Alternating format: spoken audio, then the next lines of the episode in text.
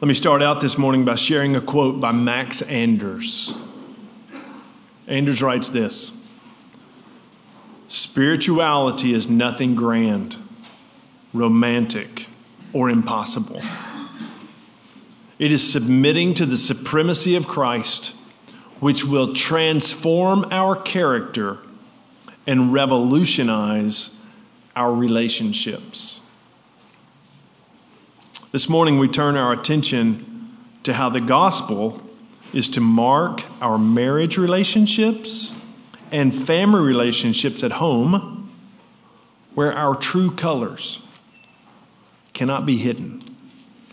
So, would you turn your attention to God's Word one more time with me, this time as we read from Colossians, where we've been studying together, chapter 3 starting at verse 17, and I'm going to read all the way through 24. This is the word of the Lord. And whatever you do, in word or deed, do everything in the name of the Lord Jesus, giving thanks to God the Father through him. Wives, submit to your husbands as is fitting in the Lord. Husbands, Love your wives and do not be harsh with them. Children, obey your parents in everything, for this pleases the Lord, lest they become discouraged. Bondservants, obey in everything those who are your earthly masters, not by way of eye service as people pleasers, but with sincerity of heart, fearing the Lord. Whatever you do, Work heartily as for the Lord and not for men, knowing that from the Lord you will receive the inheritance as your reward. You are serving the Lord Christ. This is God's word for us, his people. I'd like to make some introductory comments that I'm hoping will serve us well as we walk through this text. So I've probably got about eight things I want to share just as introductory comments. The first is this. Reading through this text this morning, we heard Paul address every relationship of what would have made up the home in the church, the homes represented in the church of Colossae.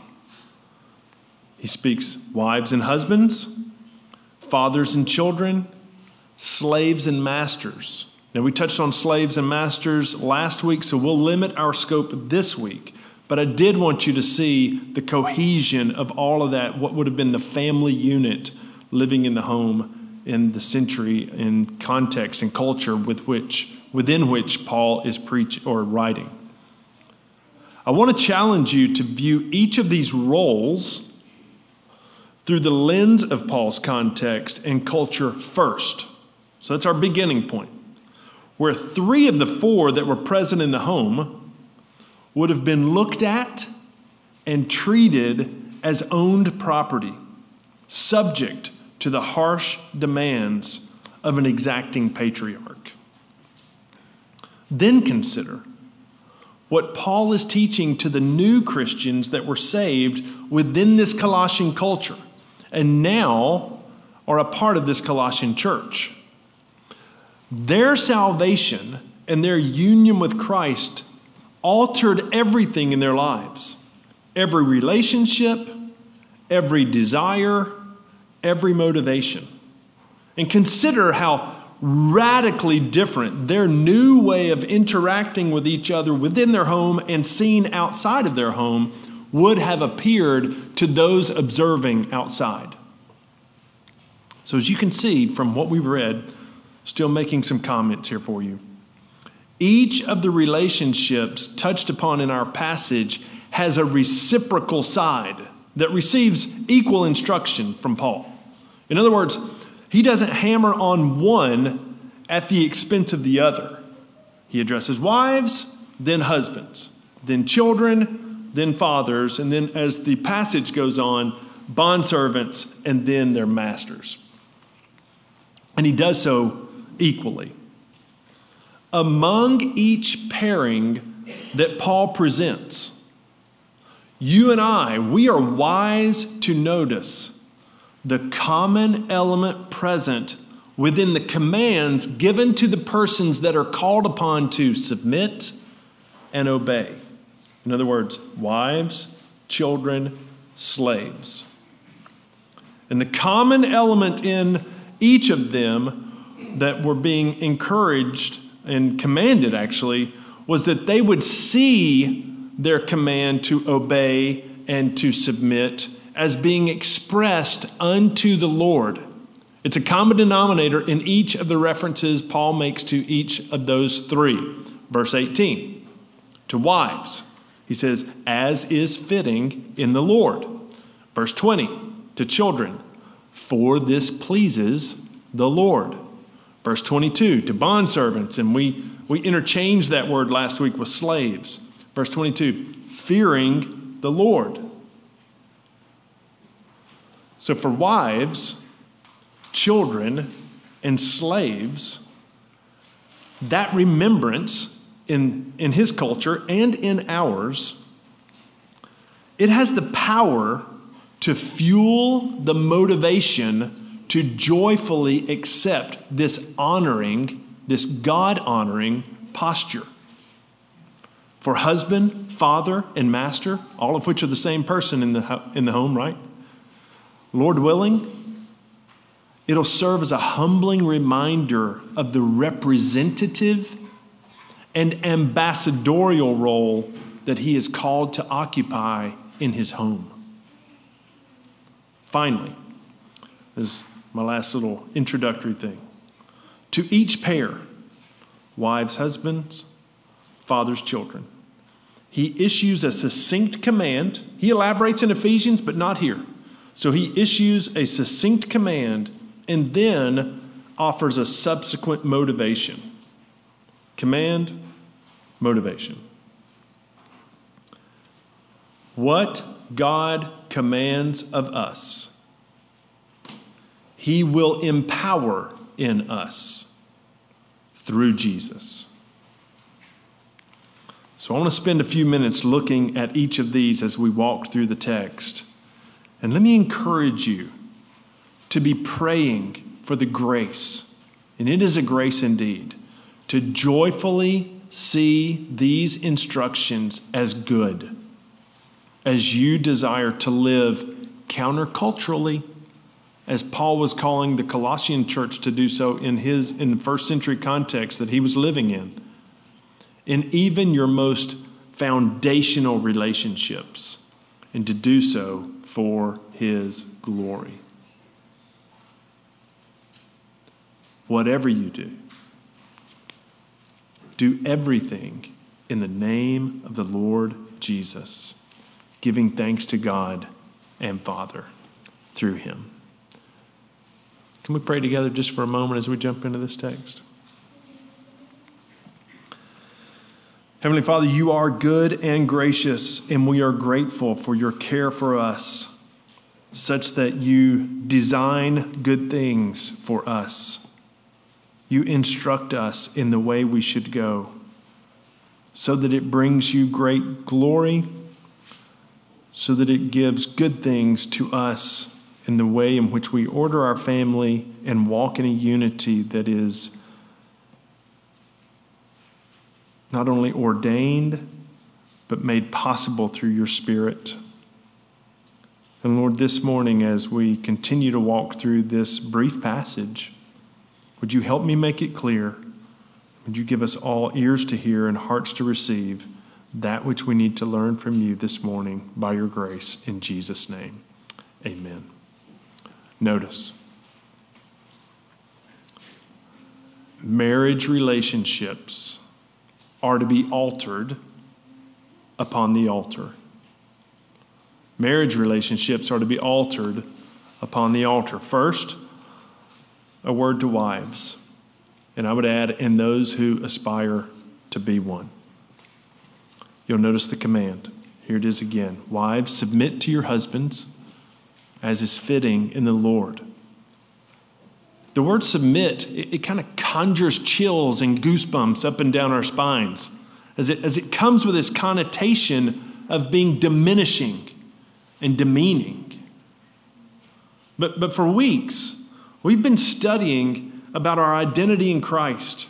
And we've been studying together how that is to be celebrated above all things. And we've, we've, we have rejoiced in the fact that in Christ there is not Greek and Jew, circumcised and uncircumcised, barbarian, Scythian, slave, free, but Christ is all and in all. Hear this next thing clearly. As it relates to our status and identity, our value and our worth, we are all one in Jesus. Having been generously loved, divinely chosen, and made to walk in a newness of life.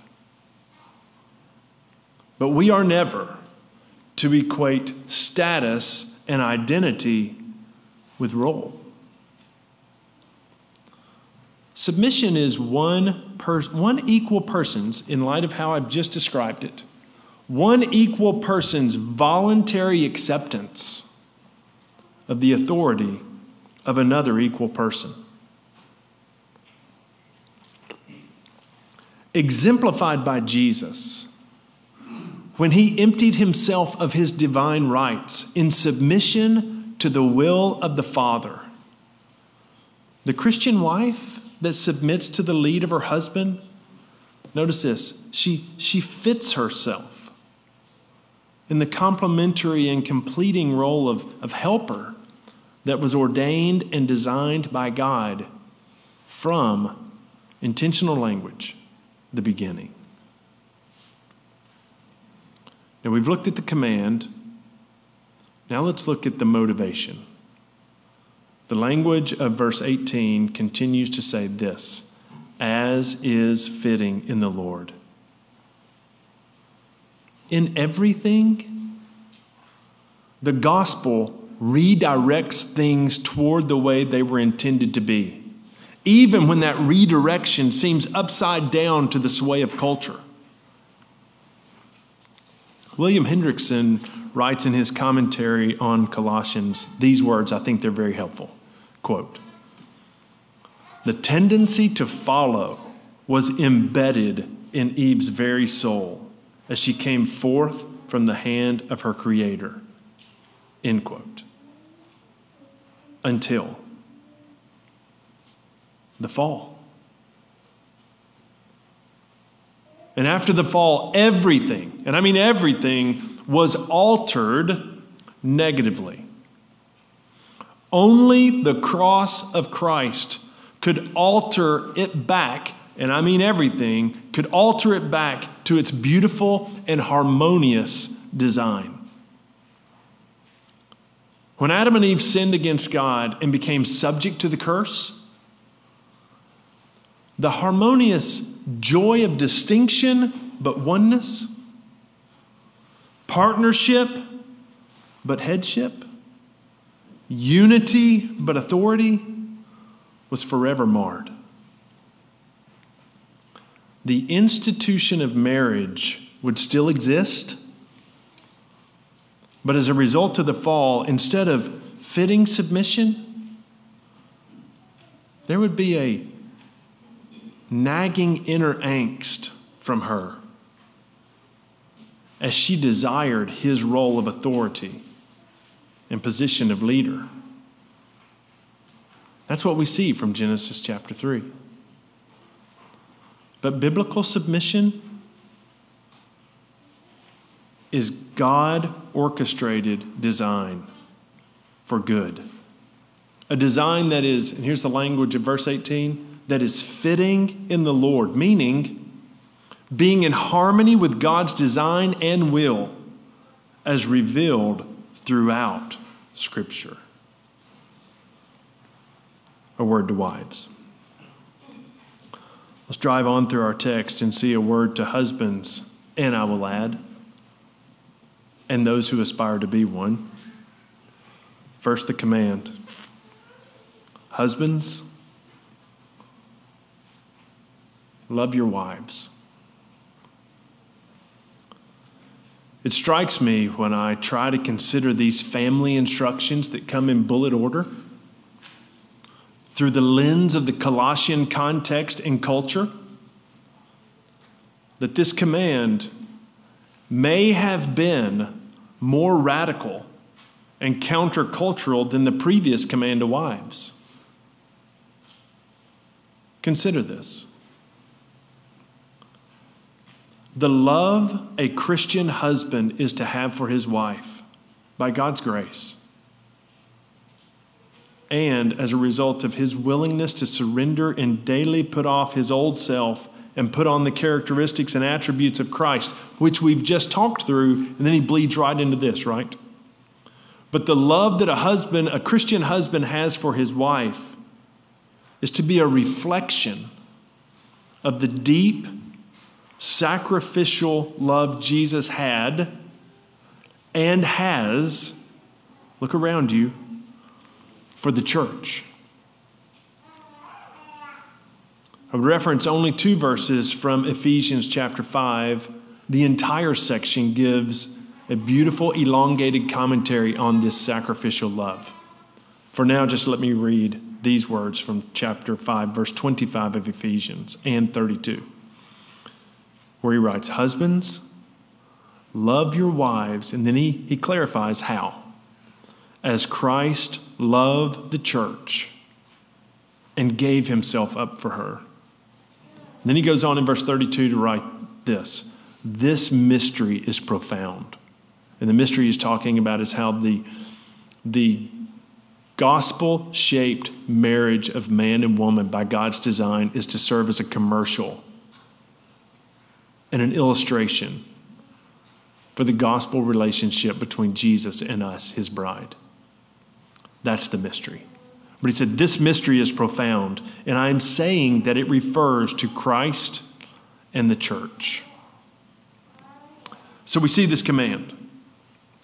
And now, for the second time, we look further to the expression. Notice what Paul writes here in verse 19 as he concludes this thought to men. I'm sorry, to husbands. And do not be harsh with them. Along with the command to love their wives, Paul directs them in what to avoid, which would have gone against what he had seen all his life up to that point in the first century and what he was experiencing before, or what he was fleshing out before he trusted Christ. But Paul directs them in what to avoid or turn to a positive spin, a way to express his love for his wife. Men, I want to share a piece of advice that my dad repeatedly offered me in how to relate to my bride.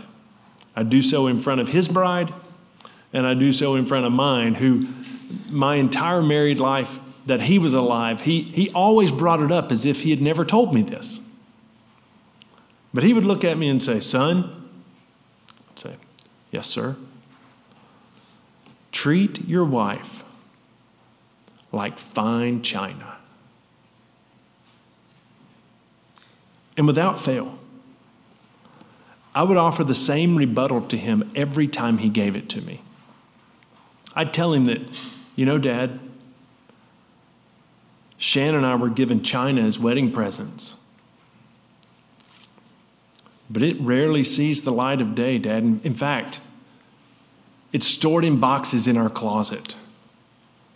And it's only pulled out on special occasions. I would ask, is, is that, I'm just asking, is that how I'm supposed to interact. Am I supposed to put her in a box and put her in the closet?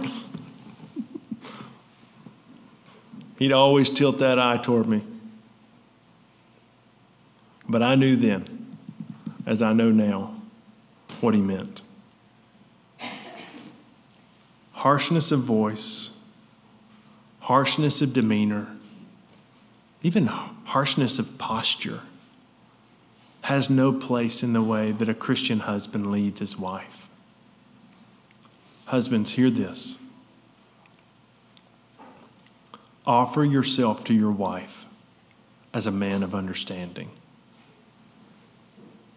which will be a learning process for you for the rest of your life.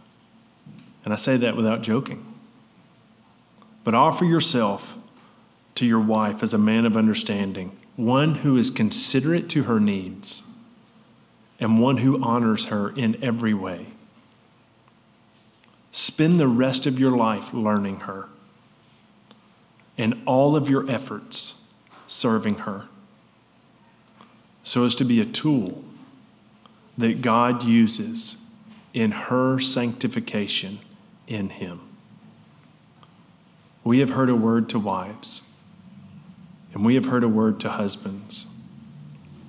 Now let's turn our thoughts and focus to the parental relationships, which are to aim at intentional targets. Verse 20, a word to children. As you look down on your scripture here in verse 20, you'll notice children, obey your parents in everything. Children of all ages in this room, I, I realize that counts for all of us, but those who are still living within the under the authority of your parents' home. Children, notice how Paul provides a measure for the lengths at which Christ calls you to obey your parents. See what it says? Obey your parents in everything. I mean, certainly, guys, listen, young people, children. You're not expected to continue to obey if your parents are leading you to sin. But the assumption of Paul as he's writing to Christian parents, and the assumption that I'm adding onto that as I address your parents and myself, is that your parents aren't leading you to sin, but are seeking to direct you and train you in obedience as they seek and desire to bring you up in the discipline and instruction in the Lord. But, kids, having a heart to joyfully obey your parents in everything, it really is one aspect of honoring your father and mother, which is the first commandment with a promise. Paul references this even in Ephesians chapter 6 when he says, That it may go well with you, this promise, uh, uh, affording the children who honor their parents, that it may go well with you and that you may live long in the land. I'm mindful that each of these relational aspects wives, husbands, husbands, wives, children, father, father, slave, all of these things could be talks in and of themselves. But as Paul has given a sentence, uh, I'm carrying that same posture throughout this morning, but with a lot being left unsaid about this God honoring and life giving command, children, youth. Let me point out the motivation that Paul offers along with this command. It's very clear. The motivation is this for this pleases the Lord. We could fast forward through the motivation of the bondservant and slave who saw his work as unto the Lord, not just as eye pleasers. So, obeying your parents in a manner that pleases the Lord is far more than doing it in front of them, but it is a heart posture whereby you say, Everything in word or deed I choose to do in the name of the Lord Jesus. As I just mentioned, and I'll just reiterate it again, the fact that God is pleased with this obedience is clear, if only by the fact that he offers this blessing along with the command right in the midst of the Old Testament. Kids, you don't have to answer this, but if you're with me even at this point, do you want to please the Lord? I know you do. Start now by obeying your parents in everything and realizing that in your flesh and even in your best moments, You can't do this perfectly, nor can you do it apart from Christ doing it through you. This reciprocal, I told you each of these relationships has a reciprocal in the passage, but this reciprocal to this last instruction we'll look at in this text um, is directed to fathers. It comes again with a command and a motivation. So look at this last verse, verse 21. Fathers, do not provoke your children. To provoke means to stir up. In our house, in our home, we have a nonverbal cue trying to coach whoever is in the process of stirring it up. And sometimes it's me. We'll get the cue of, this, this would be a negative verbal cue to, hey, you're stirring it up, and I don't think you're stirring it up the way you want to. But to provoke means to stir up. And dads, if you're going to be a stir upper, I hope it's okay that I make up a word like stir upper. Make sure it's for good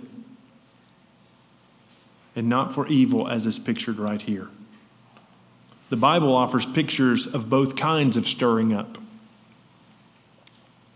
In 2 Corinthians chapter 9 verse 2, an example of good stirring up is pictured.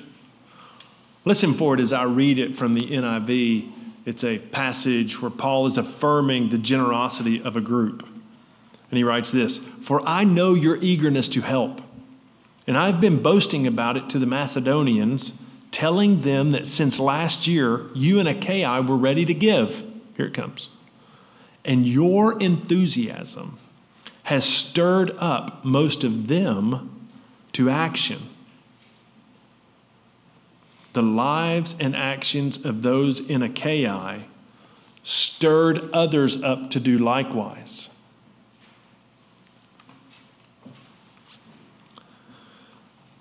back in the 90s, Jack Nicholson was in a movie, and his character had a quote that I've never forgotten.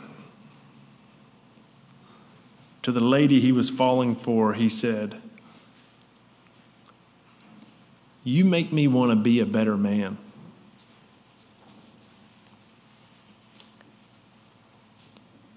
Fathers, apart from Christ in us, we can't live well enough to stir our kids up in their walks with and before God. But by His grace, it can be our aim. And, and here's, here's the opposite of stirring up for evil we can seek to foster an atmosphere in our homes that makes obedience an easy, desirous, and natural matter. The opposite of stirring up for good, and I'm jumping to the negative here, is provoking to anger by constantly beating your kids down and constantly making them believe that they will never measure up nor live up to graceless standards. That's the picture here. Fathers, do not provoke your children and then you see the motivation. I, think it's obvious, but Paul puts it in black and white here for us so we don't miss it. Lest they become discouraged, sullen in heart, head down, going through the motions with and before us, knowing that I'm never going to get this right. Take care that your kids don't see joyful obedience as impossible. Listen, we've, we've looked at these four verses, multiple relationships, wives, husbands, children, fathers. Last week we looked at bond servants, masters, who in this context would have been the fathers of the household. And we've heard these commands and these motivations from Paul, and it would be easy for all of us to read through these, and even hearing me preach through this message these household duties and sense the need for us to throw up our hands in discouragement and sign up for the I am a miserable failure support group. When we were saved, as was the case when the Colossian church members were saved, God gave us a new purpose. A purpose that flows from thankful hearts and, Lord willing, to our families and to our homes, and from there to every platform that He provides. I want you to be encouraged this morning because He's not only given you that new purpose, He's graced you with a power that is not your own to carry out His commands. What He commands of you, He will empower in you through Jesus. Be reminded of this gospel truth. The pinnacle of God's mercy and grace was put on full display when He sent His Son to bear the punishment that our sin demanded, forgiving the sin of all who by faith trusted in the finished work of Jesus.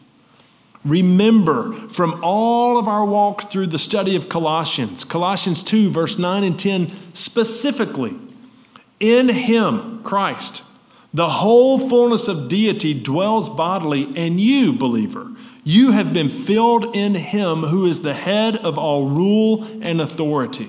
And not only that, Colossians chapter 2, verse 13. You who were dead in your trespasses and uncircumcision of your flesh, God made alive together with him.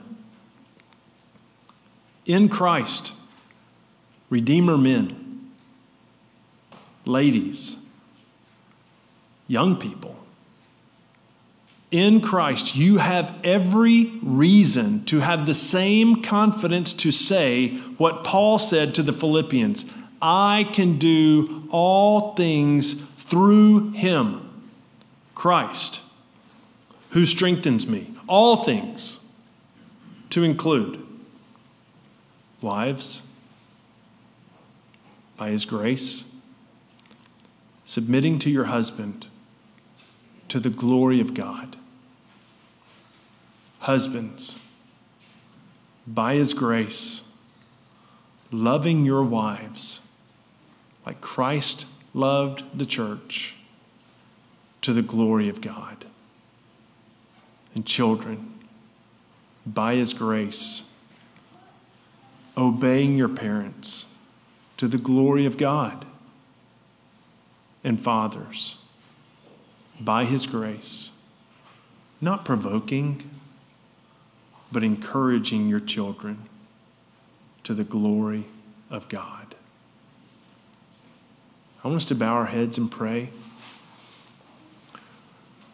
for the grace and strength to walk in what He has provided to enable this countercultural expression of life and love through thanksgiving.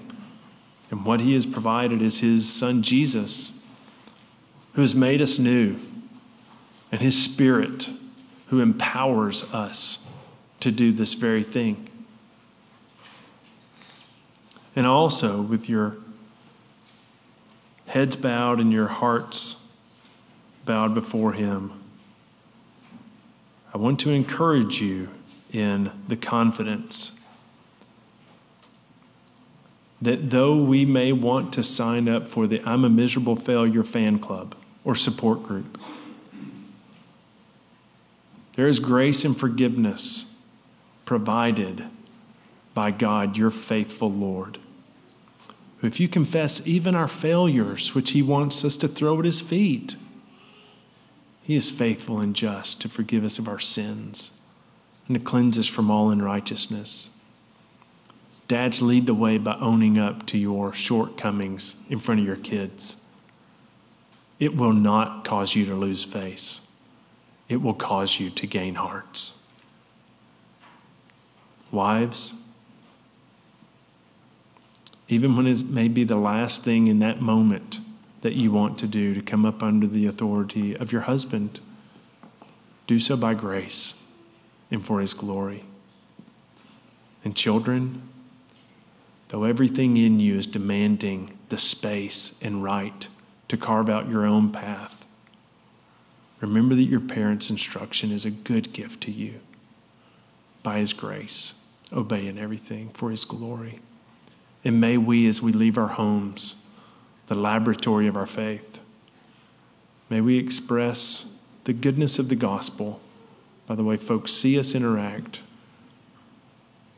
for his glory. Let's pray.